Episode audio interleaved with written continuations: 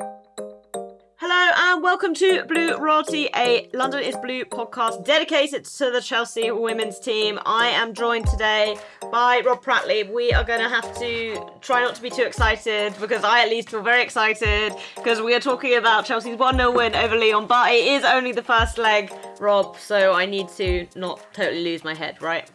Yeah, you're allowed to. I, I think the phrase I use, you're allowed to pop one party popper. You're allowed to just one, and it's got to be one of the ones that isn't too loud. Yeah, okay. This is the quiet party popper episode. Um, yeah, uh, 1 0 win in Lyon, courtesy of a fantastic finish from Guro Reiten. I'm going to kick off with this tweet from Naz Kinsella, friend of the pod. Uh, really impressive controlled performance, a stunning goal by Guro Reiten, and against top opposition. The only disappointment is Millie Bright's injury. Uh, Rob, I was kind of tempted just to have that tweet be the podcast because it sort of sums it all up. Yeah, considering some of the performances we've had against Lyon, where even when we've had lost by narrow margins, the gap on the pitch has been significant, and it's been due to, you know, exemplary goalkeeping performances or pretty awful finishing performances. We've stayed in the tie. Whereas yesterday, I thought we were full value for it. And to be honest, if you, and I say this, you know, very cautionary because I know how good Lyon can be over 90 minutes, and it's still very possible they will just come to Stamford Bridge and blow us away. But it was very hard yesterday to work out which one of the sides were the team that were known as the Queens of Europe. Yeah, I, I definitely think that's true, and I think maybe that's because both teams didn't play at what we we think of as their best, but there was definitely didn't feel like a huge amount to to separate the sides. Um, let's get into some three word match reviews. I will give you a couple of seconds, Rob, to think of yours while I go through some of the Twitter ones. I need to think of mine as well. Um, I'll try and do that as I read out from my script. Clayton coming in at goalie 59 with stunningly good performance. Janique going with the why not us gift. Dan Dormer, if you're listening, get more of those shirts printed. Why not us?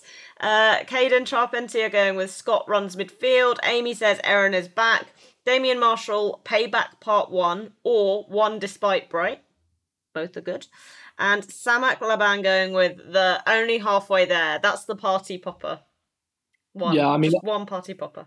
I went for my one of halfway there, and I think it, you know, it, it's so it's one of those games because it isn't a group stage match, and there isn't, you know, there wasn't a three points to be earned from it. You have to take it in sort of perspective. But I will say the other one that I was tempted to use was monkey off back, because I think we saw it with Wolfsburg a few years ago. Chelsea got that positive result against Wolfsburg, and then the next game they played them, they were able to play them with less fear and play them without the fear and stigma. And previously, that's been one of the main things when we played Lyon. There's been a problem, and we might now see, you know, that monkey come off the back next week. Yeah, I think that's a really good point. You know that that run to the final in the in the Champions League two seasons ago definitely felt like there was a lot of ghosts being kind of exorcised as we uh, we made our way through the stages, and you know having okay we've not played Lyon a huge amount, so but obviously there is the the reputation, um, you know, the nature of the the previous loss, I think the frustration of, of the previous loss, really, um, you know, to go to the Groupama to get the win. Hey, obviously, you know, we've seen other teams do that recently this season, but um, very, very important thing to do. Uh, I'm going to go with Reiten's right foot because who knew? She had another one all along. What a trickster. It's a bit scary, I think, for other sides. The fact that, you know, they finally got to grips with trying to deal with Reiten's left foot and then Reiten revealed, hey, I've actually got a right foot as well. So now she can go around the outside and cut in. exactly. It's just it's, yeah, it's a bit like with Lauren James when I remember seeing I can't remember one of the defenders saying they'd worked out how to deal with Lauren James, you know, going on the outside, and then in the next game she just decided to go on the inside and score past them. I think it was against um, Aston Villa, and one of the Villa defenders said they were used to Lauren James going down the wing, and the next game she just did the exact opposite. And I was like, yeah, that's not very fair on you, is it? no, I mean, I love it. I love seeing everyone kind of come up clutch. Um, yes, for anyone who doesn't know, we are talking about the game against Lyon that took place Wednesday, the 22nd of March, in the Champions League at the Groupama Stadium in Lyon. 1 0 win for Chelsea. Guro Reiten getting the only goal in the 28th minute. Rob, let's talk about the lineup. So we had AKB in goal, Millie Bright and Kadeisha Buchanan, with Jess Carter and Eve Perisset either side, Sophie Ingle, Melanie Leupolz, and the returning Erin Cuthbert as our midfield three, with Rice and Kerr and James up front. You tweeted when this lineup came up that you were like, this is the one. Yeah, I mean, I, I, was personally very thrilled with myself because I'd done an interview with Le Progrès the day before and I'd predicted 10 of the 11 starters. And I was very pleased that, you know, I'd managed to get in the head. The only one I got wrong was I thought they'd go for Fleming in the midfield, but then I forget the fact that Melanie Leupolz is sort of fit again. Like, it's one of those things, it kind of, it's such a nice surprise every single time. It's a bit like when you buy a box of chocolates and you're expecting six chocolates in the box and you get seven every time I see Melanie Leupolz in there, and I'm reminded, hang on, we've got a world class midfielder in her peak back at the club. And I think, you know, for a long, long time, people forgot how good Leupolz is. I didn't necessarily think it was one of her best games, but I think in general, just the fact that she, the fact that she's even back playing now at this moment in time, and like, you know, starting, and the fact that I'm saying, you know, I thought the performance was okay, but I know the standard she can sort of get to, and I think she said it in her own interviews. Like, it's just such a, such a good one. But yeah, I thought this was the, this was the side I looked at. I, you know, I personally love Erin Cuthbert in the number 10 role. Like I was a big advocate at the beginning of the season. I said I want to see more of that. And this is also partly one of my arguments why I'm not against Chelsea buying another top midfielder in the summer. Because I think people forget quite how good Cuthbert is as an attacking force. And I think you saw it in that game. Yeah, I, I definitely agree. Uh, Cuthbert was the one that kind of surprised me because I, like you, thought Jessie Fleming would start. And obviously, we didn't really have any idea as to how fit Erin was going to be. And I think the answer is not very fit, although yeah. you wouldn't have known it from from how she played. But that is the nature of Erin Cuthbert. Um, I guess the other thing to like touch on the maybe the notable absentee, even though it was expected and she did then actually play, was the decision to not play Magda Eriksson. Um, obviously, you know she came on for that Millie Bright injury, so she basically played just over a half of football. But it was the right call, right, to play Jess instead of instead of Magda at left back yeah, I mean, I've been sort of championing Jess Carter all season. I got a lot of pelters from United fans a couple of weeks ago when I went on one of their podcasts and did a combined 11, and I fought very hard for Jess Carter over Hannah Blundell. And I said the reason being is that you'll see it on Sunday is that Jess Carter will shut your attack down. Uh, there's a reason why you know we sing and never beat Jess Carter. And I sort of said this to someone else that I think Jess Carter's one of those players people look at, and because she isn't a big flashy star like some of the other names, people just sort of forget what a good player she's been and how consistent she's become. And the fact you've got Lauren Hemp, who to me is one that is the best one bolt for one winger in the league, saying that she doesn't like playing Jess, against Jess Carter. The fact Beth Mead says that going against Jess Carter in training is one of the hardest things to do. When you've got players of that caliber sort of doing it, and I think you saw it again in this game where she was up against a very difficult customer in Ellie Carpenter, who I appreciate is only now still coming back from injury herself. But I think it's fair to say a few years ago, if you'd have said Ellie Carpenter versus Jess Carter, there would have only been one winner. And I thought Carter completely dominated that wing, and especially in the second half, I thought some of her front foot defending was brilliant. And in reality, we should have made more of some of the passes in behind and down the channel that she played because she had Carpenter in that really difficult position as a fullback where you don't know whether you want to commit forward and bomb forward because you leave space in behind and then there's Reiten to exploit it, but at the same time, you want to try and get forward and support your attack. And I, I thought, you know, she put in a phenomenal performance. And again, it will not surprise me to learn she is going to be my player of the match later on.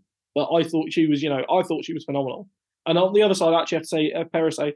Perisset is one of those footballers that increasingly I'm realizing she falls into the category of that when she's playing, you don't necessarily always notice it, but when she's absent, you really, really notice it.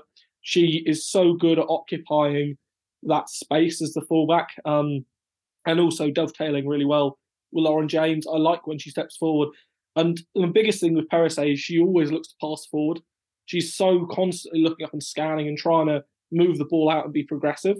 And a lot of the time in the past, Chelsea have had issues where they've constantly gone back and forth to the goalkeeper and back and forth, and it just draws defenders in.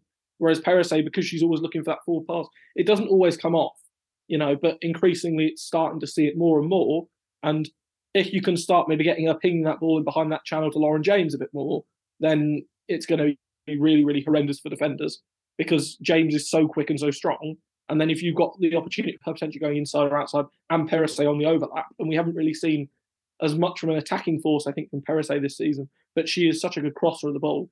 And inevitably there will be some game, you know, some point where we will see Perisay as a full attacking force and she'll get one or two assists very easily.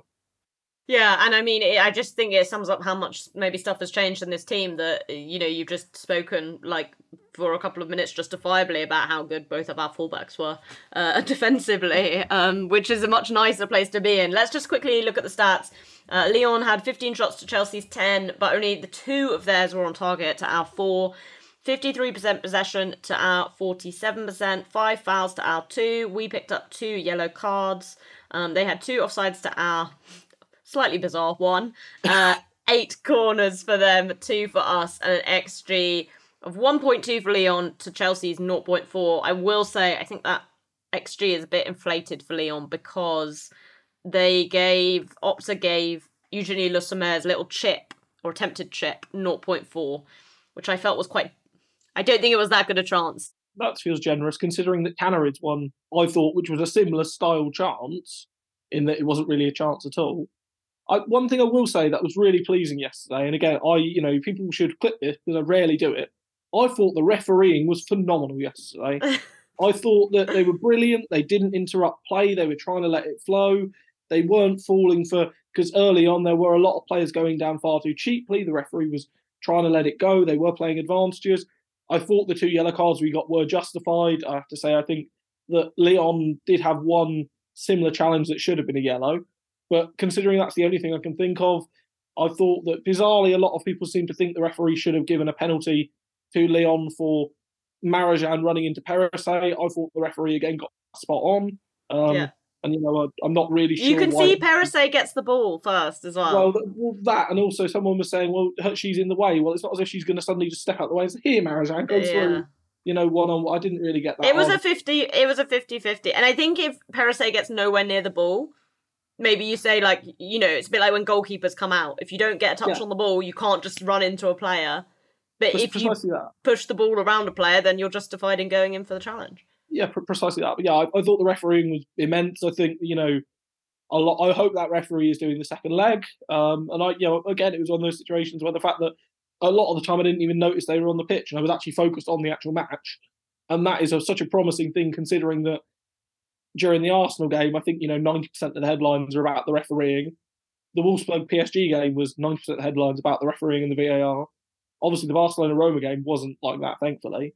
But uh, it was much more interesting to talk about football than it is to talk about the officials. Yeah, and that is what we like to see. Unlike I think some of the other Champions League quarterfinals. Just going to finish off this section here with a stat from at London Blue Pod. Um, great guys there. Chelsea women are still unbeaten in the Champions League after seven games. Mentality monsters. We've conceded the fewest goals as well. Loving life defensively. Honestly, who are we? All right, we will talk a bit more about um, what I've termed as Parcon le bus uh, after this outbreak. So, Rob, I think this was kind of the game plan we expected. A sort of iteration on United. I'm seeing it as uh, deciding to avoid Lyon's press by just smashing it over their heads, trying to win second balls, relying on the pace of Reiten and James when we had the opportunity to counter attack. I guess the main difference from the United game was we weren't able to. Lyon weren't naive to the idea that Sam Kerr was going to maybe try and run through them, um, and so we didn't really get to see as much of that. But this was felt very classic Emma Hayes and Chelsea. Yeah, definitely. I, I, I personally, I thought the tactics were really sort of smart tactics. I think Lyon perhaps expected Chelsea to come and try and play a bit more football in the past, that's what Chelsea have done against Lyon, and it's also what Arsenal tried to do at the Emirates against Lyon, and tried to make it very much a footballing game. And I think Chelsea were more interested in making it a physical side. I will say that I think one of the big things that different this year from the previous Champions League run, especially with Sam Kerr, is that previously when Sam Kerr wasn't scoring, she wasn't really involved at all. I thought Kerr had one of those very, very good games for a striker, despite not really having many clear cut chances, because she was able to occupy those defenders, and she was up against some very good defenders. And it became very, very clear that people like Renard weren't able to step out and support the fullbacks or able to step out as much because they were constantly focused on where Kerr was. I will admit, I do think at times Kerr made some poor decisions. Certainly that one where she charged through and had a chance to lay it off to Lauren James, who could have, you know, had a free run. Instead, she tried to test Wendie Renard for pace and strength, which was not a great decision. But I think you know, I, I, think Chelsea got yeah, I think they got the tactics right. I was really pleased to see us trying the balls in behind against Lyon because that's something that Arsenal had real success with and something that Lyon don't really face domestically. There isn't really that quality in the league to cause them problems. And yeah, I, I think Chelsea, yeah, I think they got the tactics spot on. Yeah, uh, some interesting comments from Emma afterwards as well. She said, We've been working in the last few games to really get back to our core. We pride ourselves in defending in a certain way. Sometimes when you try and be a bit more expansive, you end up conceding a little bit more. You can't have it both ways. Um, the personnel we have is better suited to being really compact. The Manchester United performance tonight is more in line with who we are. I feel like all of this was just like, okay, I tried to play some nicer football because maybe I thought that's that would be fun, and we're not very good at it. So like, fuck you. but basically, Emma. But basically, what I read this is between the lines that people told me I needed to play like Pep Guardiola. I tried to play like Pep Guardiola. Turns out my defenders don't like being Pep Guardiola. and I, people, I, I am very much in the school of thought that there is a lot placed on nowadays on playing out from the back and pretty patterns and stuff out from the back. I am very much of the view that my defenders are there to defend and my attackers are there to attack. And if the defenders, all they want to do is play simple, nice passes out and let the midfield and the attack do the work, it's fine. I appreciate that probably a lot of football purists will be, you know, unsubscribing at this very moment and sending me, you know, angry hate mail. But I do think that a lot is made of playing out and sort of, you know, being able to do that. And while I think it is a great thing, there are so many games and goals I can think of this season from Chelsea men and Chelsea women that have been caused by self destruction by not being good enough to do it. Now, obviously, there is an argument: do you improve? Do you do it, you know, more? But against a side like Lyon that do press so well, and uh, you know, at times I thought their off the ball press at times in the first half was phenomenal. Like it was one of those things that you, from a tactical point of view, I've tried to appreciate a bit more this season. And I thought some of the way they closed down angles and made it difficult to do it was very good. But equally, in situations like that, sometimes just clearing the ball isn't the worst thing you can do because there's always a chance that the defender at the other end, you know, you've got the jeopardy if they take a poor touch or one of your wingers, you know, anticipates it first, a bad bounce, a silly pass from them. You you aren't going to concede if the ball is in the other person's half. And I think at times that's something we've maybe forgotten a little bit in this season. Yeah, I can see it both ways. I think my concern would be is looking at some of the, this passing accuracy. So this was our lowest passing accuracy this season, six seven percent, with the exception of United, which was fifty nine percent. So it is very much a hit and hope policy. You know, it was like relentless long balls. I think AKB played like thirty three long balls or something. And I think just the problem is is that if you're going to do that, that's fine, but you also need to find ways to hold onto the ball in other areas of the pitch. And I think we were lucky that Lyon came down to our level in that sense in a lot of ways, and that they got quite rattled by some of our off the ball work, and they equally weren't great with some of their passing. You know, especially that first 20 minutes was very the ball is made of lava type football, you know, everyone was misplacing their passes, there were lots of turnovers. We did then settle down, and I think by the time we reached the second half, we looked much more in control so that when we were playing the ball long we were stringing together three or four passes which we didn't really have in the kind of early stages of the match. Yeah no definitely and i think again it's a confidence thing. I think it would have been quite something to go in at lyon at half time and for them to go in and actually be like yeah we're leading in lyon because previously chelsea haven't experienced that and it sounds silly but it is a mental thing. Even the best footballers do you know have it from a mental perspective and do have the issue. In the same way, you know, for AS Roma, it would have been a huge shot in the arm to go in at half time at only being 1 0 down against Barcelona, considering the way people were writing them off. Now, obviously, I think Chelsea, I, I sort of said it to the journalists, I thought Chelsea could score in Lyon. I thought it'd be very, very hard to see them keeping a clean sheet away from home. And I think certainly in the second half, some of the counter attacking play, I think the big, you know, what if will be what if Chelsea could have made better on those chances because they did have some very not necessarily clear cut chances, but some very good opportunities to create clear cut chances that they maybe didn't necessarily take. Yeah, definitely. Um, but obviously, I think part of what did calm us down was Guro's goal. Um, where do we start this, Rob? Because you know we can talk about Guro's finish, but the play from Erin to even get the ball onto Guro's right boot was just quintessential Erin Cuthbert. oh, it was beautiful. It's one of those things that I really. There's a really underrated thing about Erin's game about her ability to pass the ball and her ability to pick a pass, and I don't think people, you know, acknowledge it enough. But so often in big games and key moments, you'll notice she's the one playing that brilliant killer pass and playing it. And I, yeah, the little nutmeg, I think that was, you know, very typical of her. It was sort of cheeky. It was the sort of thing that, you know, to be honest, I was kind of surprised the player in question didn't just turn around and try and haul her down. And, you know, fair play to being being honest. Um, you know, never a good thing in football, to be honest. Um, but I, uh, I think yeah, it was a great sort of ball, great ball in, and then yeah, as we obviously said, Reiten discovering that she uh, indeed can use both feet. It's um pretty scary. I, yeah, it was one of those goals just a real sort of high quality goal. And to be honest, looking at it from a defensive point of view, sort of for Lyon, there were things they could have done better. But ultimately, I don't think it's one of those goals you look at and you say that's real, you know, poor defending. It's just a goal of supreme quality, and that's what you want to be conceding in the Champions League. You want to be conceding goals where you look at them and say, actually, they've had to do something pretty good to score this, rather than actually we could have stopped this. Yeah, yeah, and it's just great to see. I think that that level of quality from also a player who's not Sam Kerr. You know, we know that there are plenty of players at Chelsea who can do things like this, but it helps that, you know, one of my big takeaways from the game is that um, I agree with what you said earlier, by the way, that, that Sam's got a lot better at being involved, but that I was like, it wasn't her best performance. Oh, and I'm like, okay, yeah. I'm, I'm glad we've got that one out the way. Like, hopefully she shows up next week. Like, sweet. We, we went to Lyon.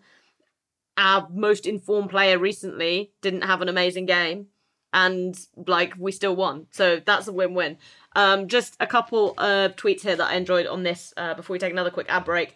Uh, seven goals and 17 assists this season for Guro. She is living in her own world. That's from at comps CFCW. And Ollie Glanville uh, writing in saying, I, for one, am so happy that Guro Reiten started tonight. Aren't we all, Ollie? Aren't we all? All right, after this ad break, we'll talk a bit more about the rest of the team.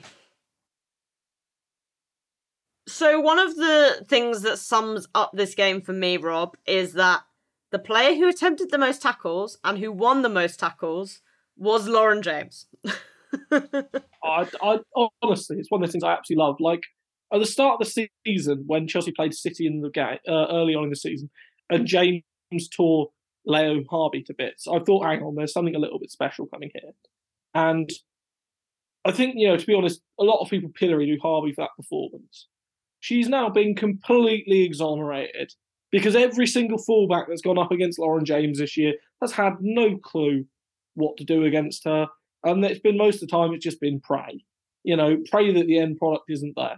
Unfortunately, increasingly, Lauren's end product is becoming really, really good. I think it was best typified, and it's so unlucky not to go in the effort that hit the post because just so lackadaisical, a couple of little step overs, and then just, you know, waved a boot at it and there was so much quality behind it. And yeah, it just literally made me yelp, to be honest, because I thought it was going to just be one of those phenomenal goals you look at and just think, oh, okay, they've got the ability to do that.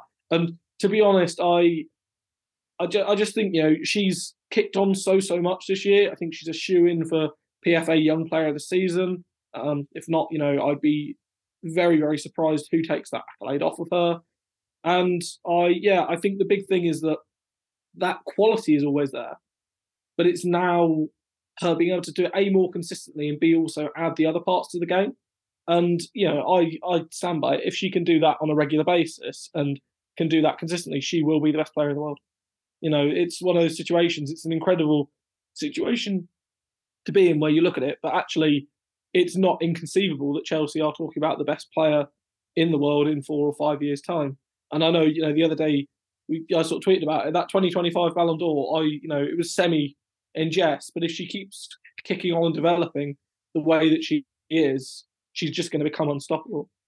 Yeah, I mean, I, I totally agree. And I think, again, you know, her off ball work, it's not always like fully switched on for the whole game, but when it is switched on, it's very, very good. And I think the way both James and Reiten were able to support Perisset and Carter was really, really key. And not only that, James because I rewatched the game this morning. This was something I didn't pick up on so much when I was at the game last night, but the way James was kind of drifting in to help support and overload that midfield area, which we yeah. knew was where Lyon were going to have that pl- extra player naturally based on their formation. Um, I think that really helped as well because it just meant that Lyon had something else to think about. They couldn't just accept that they had like three or four players in that area because suddenly Lauren could could pop up instead. Um, another player I want to touch on uh, quickly is AKB because um, one of the things I was most worried about going into this game was Lyon's aerial threat. If you look at their uh, XG, like in the French league, more than any other team, a massive chunk of it is from set pieces. Like they're very, very good. They've got very tall players. And I just thought AKB did so well in terms of coming and claiming balls, in terms of punching away, in terms of really like dominating the penalty area. And the fact that Lyon had eight corners and didn't generate a good chance from them, I think there's a lot to thank from from how AKB played. Not to mention the save off Delphine uh, Cascarino to uh, spare Magda Eriksson's blushes. Yeah, no, I completely agree. I think it's quite funny you say that about the set pieces because, um, again, with one of my sort of new roles, I'm now writing a newsletter for ATA, and one of the things we do is we do the roundup for the leagues. And I think for the last three weeks, consistently, when I've looked at Lyon's goals, at least one of them has been for a set piece, and at least one of them has been that same near post corner and then that looping header in at the at the, at the near post. And I was like, hang on, this could be quite problematic. But yeah, I think I think Berg had a great game. I think it was one of those games where, apart from that save Cascarino, she didn't necessarily have to make a lot of saves, but it was just the overall quality was, you know, very, very good. And the thing about a top goalkeeper is you want them in those big moments to step up in those big moments, be counted. And I think you did see this to an extent at the other end with Endler as well. There were a couple of very good chances for Chelsea that Endler made look very, very easy because that's what top goalkeepers do. And that's what, you know, supreme goalkeepers do. And I think it was important from a Chelsea perspective for a good showing from Berger because it often that sort of sets the way the defence goes. And I think it was very early on she came out and claimed one of the early corners. And I thought that's, you know, that's just going to add so much confidence because if you've got a keeper who's coming out and doing that and dominating it, suddenly it makes it so much easier for the defenders to focus on the actual defensive work when they know the keeper's really on form. Yeah, definitely, definitely. Um, okay, so let's let's touch on. I think we've t- talked a lot about some of the good stuff, and there is good stuff I think mixed into to this next section that I want to talk about. But let's talk about Millie Bright's injury and kind of Magda coming on and and maybe what that looks like going forward for the team over the next couple of games. Um, reading from the Athletic here, Chelsea centre back Millie Bright undergo a scan on Thursday. That's today after sustaining a knee injury during the Champions League quarter final. 29 year old defender described the injury as just a niggle but had to be withdrawn following a challenge on Lyon winger Delphine Cascarino. Um, Millie said, I'm good. Obviously, just can't take r- risks, can't be selfish in those moments. We have a deep enough squad for players to come on, and yes, I'm great. I'll obviously have to get assessed and we'll go from there. It's just niggle in my knee. We don't know the ins and outs yet, so we'll have to see. Um, so, I mean, definitely playing it down, but equally, I don't think if you're seriously worried, you talk necessarily like this. Um, but obviously, it was a big blow. How did you feel when we realised Millie was going to have to go off? Mm, well, uh, I mean, certainly the noise that I made was not a particularly happy one. I would describe it as being the equivalent of when you get told you're going to get punched by a heavyweight boxer. Um, is probably the equivalent noise. I yeah, I think it was a big blow. I, I think again, as I've said before, Millie Bright is the best defensive defender in the WSL. Uh, and I think she's one of those players that's kicked on so much in the last few years and become such a big leader for Chelsea, such a key player. I think she dovetails really well with Buchanan as well. And I think that was a big sort of thing for um, yesterday. Obviously, what she's saying here, it sounds like it's just a niggle, which, you know, hopefully, hopefully it's a Lena Oberdorf niggle. And that basically means that, you know, she'll be recovering miraculously to play this weekend against Manchester City.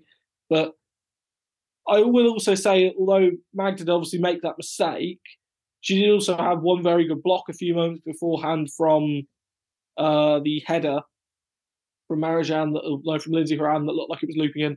And I thought generally she did come on and play quite well. I know people will look at the you know big mistake, and obviously that is a big moment. But ultimately, Chelsea weren't punished for it, so you kind of have to have that you know element of leniency. And I do think that Chelsea are also helped by the fact that Buchanan on Champions League nights does seem to you know just become a brick wall. And it's it's kind of confusing that Buchanan at times in the WSL does look quite nervous and looks quite shaky, and yet in the Champions League she just looks like thou shall not pass.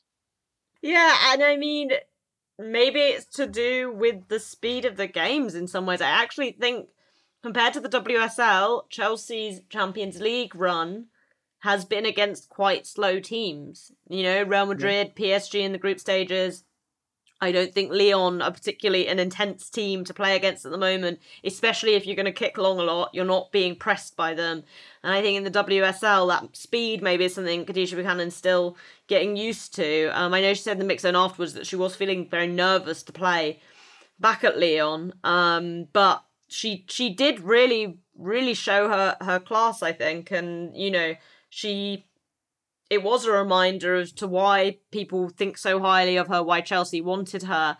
And before, in the preview for this, when I had Yash on, we were chatting about, you know, how much does that Champions League winning mentality matter? But maybe it shows it's not about uh, mentality, but a, a calmness of knowing that you have done it before. Maybe that's the element that we really see come to the fore for Kadeisha in Champions League games.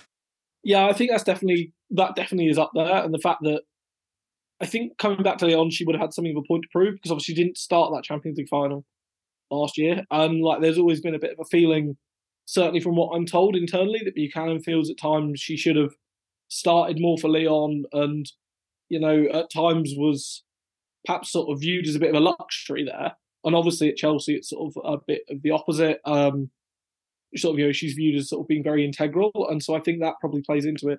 But I do definitely think that the point about the speed of game is is very true, and also the fact I think the Champions League is less physical. There isn't, you know, as many sort of number nines that are really just in it to sort of make your life miserable. Now, obviously, Lyon do have one of those players who can do that, but also annoyingly is also very, very, very good at football. But she didn't feature yesterday.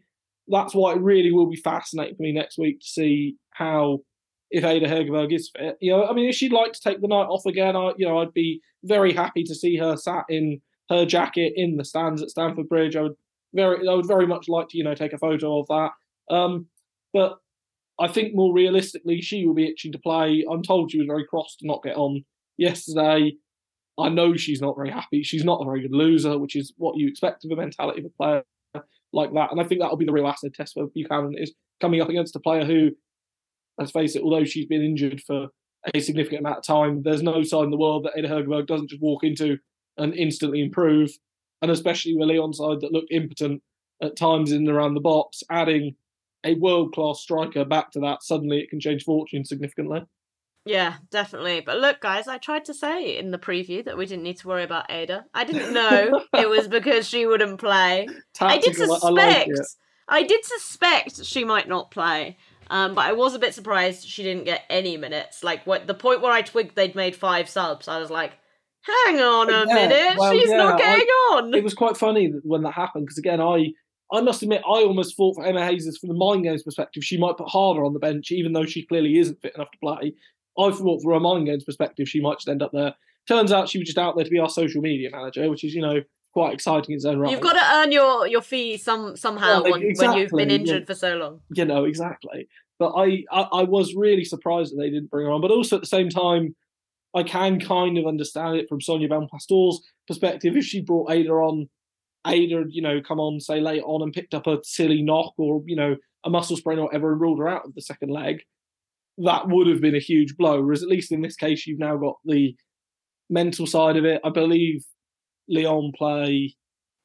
They've got Guingamp. Yeah, Guingamp on the weekend, who are lowly, as I described in my you know in my preview, I described them as a lowly side. I think they will rotate significantly, annoyingly. Um, obviously, we play Manchester City, which means we can't really afford another lowly side. Oh, don't say that. You know, you know, one hundred percent that that has now meant that we're on the end of a Bunny Shaw hat trick on Sunday. But it, it, I couldn't resist. Yeah, I, I know. It means that we.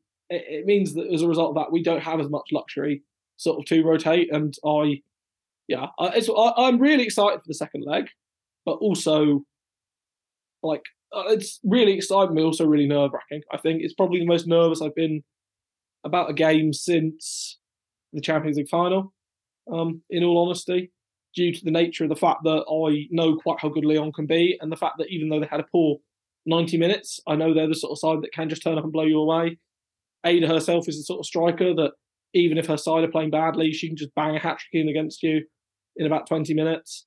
But at the same time, you know, especially with the rail strikes being cancelled in England, um, if you don't have a ticket yet, get yourself down to the second leg. There are still tickets available. They are very, very cheap for the quality of the football you're going to see, for the quality of the players you're going to see. You might have the added benefit of seeing, you know, Jessy there. You might have the unfortunate unluckiness of seeing me. Um, but it, you know, get down there and support the team because it will be really good to have a proper roaring Stamford Bridge for it. And we saw what a big impact the Champions League atmosphere can make on the Chelsea men's game against Dortmund. Like I feel the fans were the 12th man in that regard. And again, it'd be amazing if they do that on Thursday because I do think if Chelsea can beat Lyon from a mental perspective again, it will give them a huge boost ahead of then what is e- going to be an equally tough tie, likely against FC Barcelona. And that will be one where again Chelsea will need to exercise demons and having the mental capacity of you know going into it off hopefully a positive result against Lyon will certainly be a shot in the arm. Yeah, I mean, uh, yeah, echo everything Rob said. If you can get down Stamford Bridge, please do. We want so much noise to be made. I think we, you know, having a, a big atmosphere, we know how much the team take um, from having the fans there. You know, it's part of why Kingsmeadow's been been such an amazing venue for the team over the past couple of seasons. We obviously want Stamford Bridge to feel the same. Uh, so yeah, the tickets are very, very reasonably priced.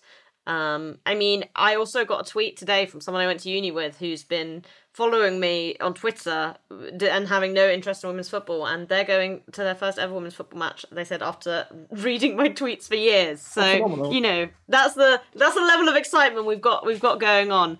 Um, okay, Rob, let's wrap this all up. You've already revealed you're giving your Dan of the Match award to to Jess Carter yeah, I, I, mean, realistically, there's about nine players that were in the tweet for it, but I will give it. We had so many complaints under our tweet being like, "Why isn't this player here? Why isn't this player yeah, here?" I mean, and we were like, "We can't put all eleven. Two of them, to be honest. So. uh, yeah, that's that's a fair shout. Um, I'm gonna go with Erin Cuthbert just because I felt like the the tenacity, the ability to come back, having not played since the Conti Cup final, having only been in training since Monday and to put in a 60 minutes like she did to create the goal to really help disrupt Lyon's midfield, playing again also in a position she's not played a load of minutes in this season. I just thought it summed up everything Erin is and, and what it means for her to play for Chelsea. Um, Guro Reiten is narrowly edging Lauren James in our in our Twitter poll. Um, perhaps unsurprisingly, because that goal was very, very good. So equally deserved if Guro walks away with the public vote. Uh, elsewhere in the Champions League, Bayern beat Arsenal 1 0, Barcelona beat Roma 1 0, and Wolfsburg beat PSG 1 0. So lots of binary score lines, leaving a lot on the table for next week. What what did you make kind of of those other games, Rob? Where do you think where do you think everyone stands ahead of the second legs? To be honest, I think all of the away sides will be happy. Even though Arsenal lost their game, I think they'll be happy to take 1 0 back to the Emirates um, in a game that was mired in controversy. Barcelona will be happy to take 1 0 back against Roma, who I do think, you know, Roma acquitted themselves very, very well, and they were unlucky not to come away with it with at least a goal. Obviously, we know Chelsea are very happy with going against Lyon. The Wolfsburg Paris Saint Germain match reminds me once again why there is utterly no point in referees making decisions on the pitch because you'll just get overruled. Um, I will say I thought Rebecca Welch, who refereed that, I thought she refereed it very, very well, and she was unlucky to be the first referee to get an overturned call in the UWCL this season. I thought the first penalty was a penalty. Um, I thought the second one was a penalty. She had no choice but to send Almeida off. But I, I think the fact they're all 1 0 scoreline shows the fact that it is really competitive at this stage. And I'd, when I tweeted that when the draw was made, I wasn't really looking much into the draw because you were going to play at least one or two elite sides on the way to the final, and maybe one a very very good side. If you're not playing three elite sides, this is the Champions League for a reason, and we're past the stage of, with no disrespect to them, because it is qualification. You know, qualifying for the group stage in your own right was successful. The likes of Vllaznia and Zurich. We're past the stage where it's a case you go into a game and it's how many are you going to score. We're now at the stage where it is, you know, small margins matter. Yeah, definitely, and yeah, it's great to see. I think all of the the legs. So, let me start again. Yeah, definitely, and it's great to see you know such even first legs, leaving everything to play for. It's been a long time since I felt you know, oh, all of these games are really interesting to watch in their own right. I will put interesting in scare quotes there because I did watch PSG Wolfsburg, and that is time of my life I will never get back. Um, all right, so coming up for Chelsea, we do head to Man City on Sunday. Like, it doesn't get any easier, but the good news is we are almost at the end of March. So, Man City on Sunday, Lyon on Thursday at Stamford Bridge. And then Aston Villa away, we're playing in April, and that will take us to the international break. We did draw Villa in the FA Cup away. Man United have got Brighton, so we're all set up to smash Man United at Wembley, I reckon. Um, fingers crossed on that one. Uh, after Villa in the FA Cup semi final, we have Leicester and West Ham, so a bit of a reprieve after the international break. Um, Rob, thank you very much for joining me. Yeah, pleasure. Um, so we will be back on Sunday, obviously after the City game, um, as we always are, to round it all up. Until then, Chelsea fans, you know what to do. Keep the blue flag flying high.